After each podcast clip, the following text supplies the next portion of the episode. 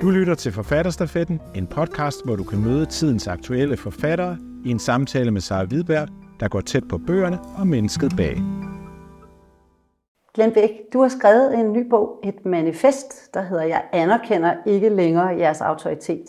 Og det er et manifest, der går øh, til stålet på rigtig mange emner. emner. Øh, men hvem er det, du øh, gerne vil have til at læse det her manifest? Alle og enhver. Øh, det er vores beslutningstagere, vores politikere, vores velmenende, købestærke, civillighedsfulde middelklasse. Det er den yderste venstrefløj, det er den yderste højrefløj, det er homoseksuelle i provinsen, det er sådan storby, bosatte, øh, kultur, mennesker sådan over en bred kamp. Og hvordan vil du få os til at læse noget, som giver os sådan en mavepuster? Hvordan jeg vil få det til at ske?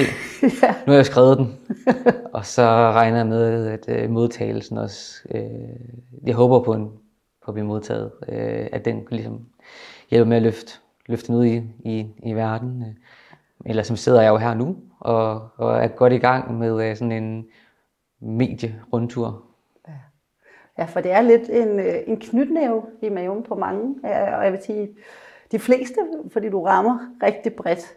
Du skriver i manifestet, ikke alle har lige adgang til lykkelig uvidenhed. Det er derfor min kunst er et oplysningsprojekt. Det er derfor min kunst er politisk eksplicit. Jeg har ikke privilegeret at skrive for sjov. Privilegeret at skrive for sjov. Hvorfor er det lige præcis magtpålæggende for dig at skrive politisk? Den her bog mangler jeg derude. Og der er ikke nogen, der ville, eller måske kunne, have skrevet den her bog. Øh, jeg har følt, det har været nødvendigt.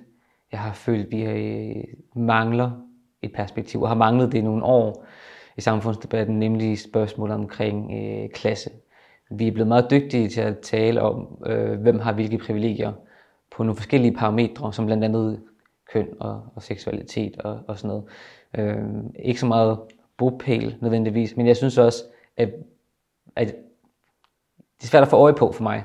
Øh, folk, der virkelig tale til der sådan klasseperspektiv, som jeg jo mener skær på tværs af øh, alle de her øh, ting. Og sådan, hvis vi virkelig skal snakke om, hvem har hvilke kort på hånden, så synes jeg, det er her, vi, øh, vi skal lægge fokus.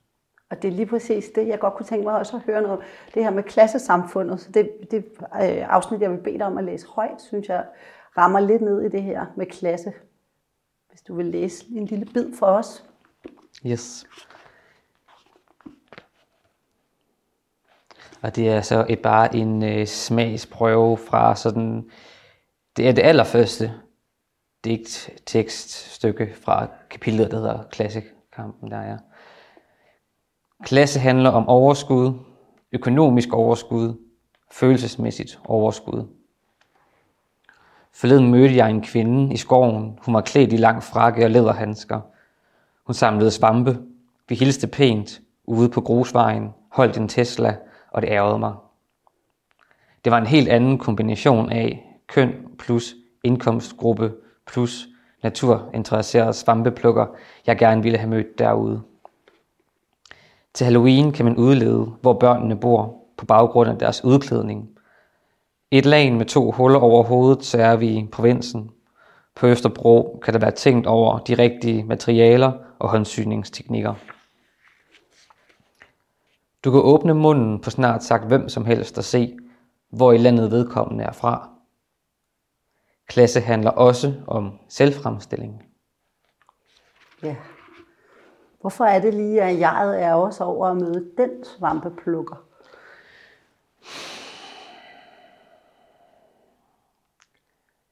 Af mange grunde. Altså, klasse handler jo om alt. Altså, det handler jo om, øh, om vi har et par nærværende øh, forældre under vores, i løbet af vores opvækst, om vi har noget at komme til med vores følelser og tanker, og om der er nogen, der, der ser os, om nogen skaber nogle rammer omkring os, hvad for noget mad vi spiser, hvad for nogle film vi ser. Mm. Øh, hvad for nogle bøger vi læser, og hvor vi rejser rundt i, i, i verden, og altså sådan alt basically. Øh, og i forhold til den, den grønne omstilling, i forhold til sådan klimakampen, vi står midt i lige nu, nytter det jo ikke noget, at vi ikke har folket med. Øh, det tænker jeg også, at vi nok, det håber jeg da, at vi nok øh, skal få. Øh, derfor tror jeg, det ærede mig derude, fordi hvor ville det have været fedt, hvis det havde været, øh, hvad ved jeg, min mor fra Horsens, som var ude at samle øh, svampe. Så ville jeg tænke, at der er håb forude. Altså det, øh, så ja. det var sådan en erkendelse af, at, at det måske også lige nu, i forhold til formidlingen af klimakampen, godt kan blive et lidt elitært projekt samtidig. Ja. Jeg kan godt forstå, eller det tror jeg, mange kan forstå det her med, at man kan have økonomisk overskud, men det følelsesmæssige overskud er sværere at, at, at helt forstå. Jeg ved ikke, om du kan folde det lidt ud, ja. hvad, hvad du tænker ja. der. Det er næsten det vigtigste. Øh, det kræver jo virkelig et overskud. For eksempel at skulle tage ud og samle svampe. Det kræver, det kræver en hverdag, hvor man, altså lad os sige, at man er ene, ene mor til to børn, og man øh, har sådan et lav indkomst arbejde, og som er super slidende for, for ryggen også. Øh, og man ligesom, altså, du køber nok du har, du, du, har, du har kun så meget tid i løbet af, af dagen mm. til, at, til, til at handle og, og, og ordne alle tingene øh, på egen hånd. Og det kræver bare rigtig meget overskud og sådan ressourcer at skulle øh, researche på øh, natur og svampe og tage ud og, og plukke. Følelsesmæssigt, der tænker jeg jo, altså, øh, hvis jeg for eksempel skal øh, op og optræde på scenen for en øh, masser af, af mennesker, øh, Øhm, hvis jeg så på en eller anden måde er sådan indfødt i den verden, eller det forekommer mig naturligt, at jeg har en plads i verden, jeg bliver respekteret af andre mennesker, folk venter, når jeg taler, øh, det er rent faktisk, altså folk lytter rent faktisk til, hvad jeg siger. Hvis jeg har sådan en grundlæggende følelse af, at jeg gerne må være her, så kan jeg jo indtage sådan et rum med sådan et rimelig roligt nervesystem, sådan nogenlunde. Øh, og, og hvis du bare tager den situation og overfører på alle situationer i hele tilværelsen, så, så, så, så har vi jo nogen, som, som har det med hjemmefra, der handler om, at, at øh, ja, her kommer jeg, og, og det er fedt, hvis du ikke kan lide mig, så er der andre, der kan lide mig. Altså, at have adgang til at have det sådan bare, som person, er der mange af os, der ikke har været fundet. Ja, og det er jo også vigtigt, at nogle af dem, der ikke har haft det sådan, så kommer til ro i litteraturen, som i hvert fald er tilfældet her. Øhm, men det er jo ikke kun de privilegerede, øh, du, du øh, langer ud efter, eller man kan sige i bogen. Du øh, går også efter nogle velmenende mennesker, som i virkeligheden måske kunne kaldes venstrefløj eller, eller kulturpanas. Øh, du har et, et helt kapitel, der hedder Du. Øh, hvad er det, der er galt med dem? ja, og jeg går også efter mig selv øh, i, i, i bogen. Også det. Øh, ja. der er virkelig, der, jeg skåner ingen, øh, ikke mindst mig selv. Øh, mm, mm, Altså, jeg tror egentlig bare, det er lidt en øh, forlængelse af det, vi snakkede om til, at, øh, at jeg var inde på til at begynde med. Øhm, jeg, jeg oplever, der er en konkurrence om opmærksomheden, og vi forsøger os, der er inden for kreative erhverv, og, og jeg tænker også, det foregår inden for alle mulige erhverv, at iscenesætte os selv på den måde, hvor, vi, hvor det er mest fordelagtigt for vores øh, karriere.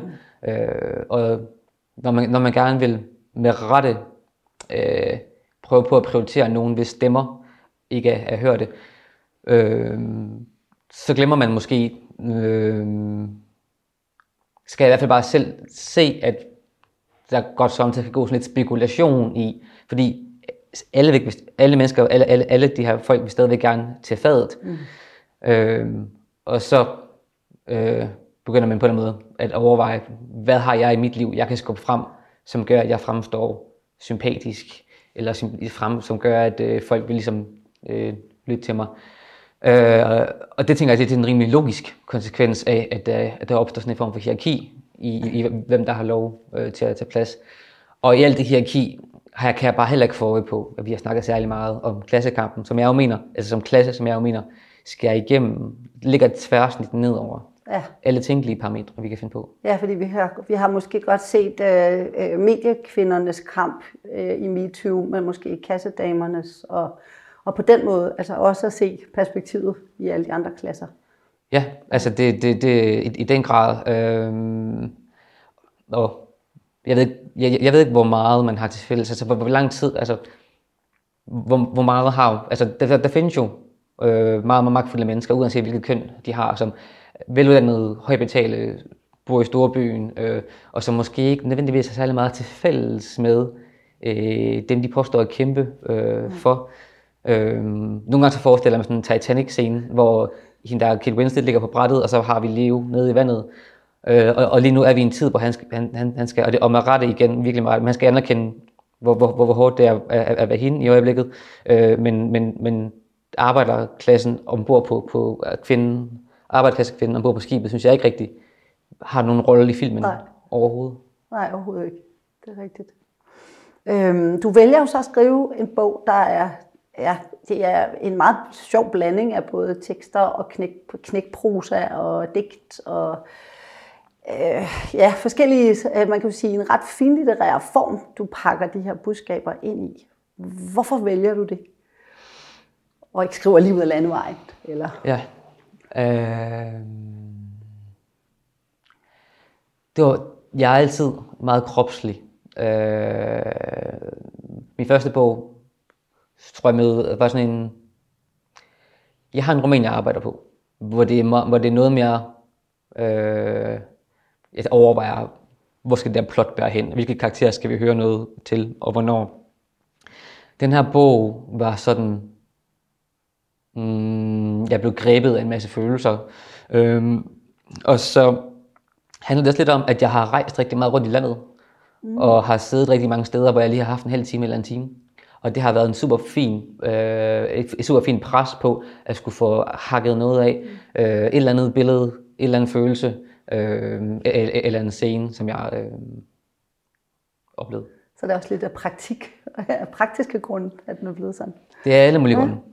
Den er jo inddelt i øh, otte kapitler, og du har et kapitel, der hedder Provinsbøsser af Gud, mm. for eksempel. Mm. Det er nogle meget specielle titler, alle de her kapitler har. Øhm, men det, du giver jo også i Farskibet din debut et billede af, af homofobien, særligt i provinsen, og nogle særligt giftige mandetyper er der også på spil i den. Ja. Er, er homofobi et større problem i provinsen? I den grad. Altså, mm, der er kæmpe stor forskel på sådan bosat i Hellerup, øh, tage til fanisering med sine kunststuderende venner og smøre, nøgle, smøre nejlagt på, på fingrene og være sådan queer øh, som, som, som statement eller som udtryk. Øh, og så altså, hvis man sammenligner det mod, det kræver at, ud, at tage sådan et sted, og så med øh, altså bøffen, der lever øh, i skabet over i, i, i Vestjylland. Øh, for hvem hver dag er en øh, kamp om at overleve overhovedet, om at, om, om at slippe væk. Altså det, det, det er virkelig en verden til forskel. Og jeg, jeg synes, både i altså vores Netflix-serier og i vores, øh, altså på, på, på en lang række punkter, øh, synes jeg, vi, vi, vi, vi forsømmer at, at, at, at, at hjælpe derude, hvor kampene øh, ikke er helt så, så gratis, som de måske kan være i visse miljøer i København. Og det, er- det er også derfor, du skriver et sted, at, at provinsbøsserne er Gud. Ikke? Altså, at det, de tør det, er så meget Ja, ja. mere og det værd var- i virkeligheden. Og, og selvfølgelig ja. mener jeg jo ikke, at de, at de er Gud. Det, det er jo sådan en... Øh, Udtryk, ja. Ja, det er sådan en, øh, en overkompenserende sådan modstemme. Ja. Ja. Altså hvis man har været udskammet i mange år, så, så kan man godt vende den rundt, og så bare sådan tage sådan virkelig en kraftig modstemme. Ja. Altså, ja. Altså, et af, et af dine mål er jo også, at vi får et mere rummeligt mandebegreb. Og det er bogen jo også med til at, at, at præge den retning. Øhm, og vi skal have taget livet af de giftige machomænd. Men øh, hvad, hvad, hvad tænker du på? Altså, der kommer en masse erkendelser ud, når man læser den, og man, og man sidder tilbage og tænker, at der er virkelig noget at tage fat på. Både i klasse og samfund, og homofobi og mandebilleder. Men, øh, men hvordan, Ja, hvad, vil du have os læsere til at gøre, når vi har læst? Øh, altså hvis I er blevet klogere, så er det fedt. Hvis I er blevet ramt, så er det fedt. Hvis I deler den, så er det fedt. Hvis I tænker over det, når I omgås med andre mennesker i verden, så er det fedt. Når I sætter jeres kryds. Øh, det, det, det, det, det er et perspektiv ekstra. Det, det, det, det skal gerne berige hverdagen, at øh, se en forståelse af virkeligheden. Altså, det skulle også gerne berige. Altså, sådan som Trump og det amerikanske, amerikanske Trump, det er, det er så nemt at være højt uddannet, og så føle forarvelse over mm. de der mennesker, og så stoppe der. De, ja, de, de er vemmelige, de har nogle, sind, de har nogle virkelig vanvittige holdninger. Øhm, men du er, nødt til at forstå, du er jo nødt til at forstå, hvorfor det her det sker, som det gør. Øh, og det, her, det, her, det, det her det er et bidrag til det. Det er det helt sikkert. Jeg er i hvert fald blevet klogere af at læse den. Tusind tak for det. Træmuseet, øh, Syf, øh, Christian Yde, Frostholm, øh, som også vandt, øh, jeg, mener, det var, jeg mener, det var kritikerprisen for den. Øh, som er en bog, jeg har været rigtig glad for, og har bladret rigtig meget i. Så genremæssigt er den lidt svær at, at, at bestemme. Jeg tror, jeg vil kalde den for en form for øh, dokument, dokumentarisk autobiografi. Øh, det er sådan en... Øh, faktisk også et manifest, vil jeg sige, sådan en klimaaktivistisk øh, øh, manifestagtig skrift. Helt andet temperament. Altså, han, øh, han, han, han er den enlige mand, øh, som rejser rundt i forskellige byer i Europa. Jeg mener også, han er jo i USA og, og besøger øh, natur, øh, forskellige, forskellige former for, for, for natur, og reflekterer over naturens rolle i vores liv, og så fælder han sammen med alle mulige essays af andre, øh, om andre forfattere, og også, øh, han har også øh, sit eget øh, privatliv, skriver han også øh, ind i det. Det er sådan en skrift, der, øh, hvor poesien nærmest ligger i beskrivelsen, øh, og så man netop kan lægge fra sig, åbne igen, øh, og så få noget nyt ud af det hver gang. Du har lyttet til Forfatterstafetten, en podcast produceret af Forfatterweb. Find flere samtaler der, hvor du henter dine podcast.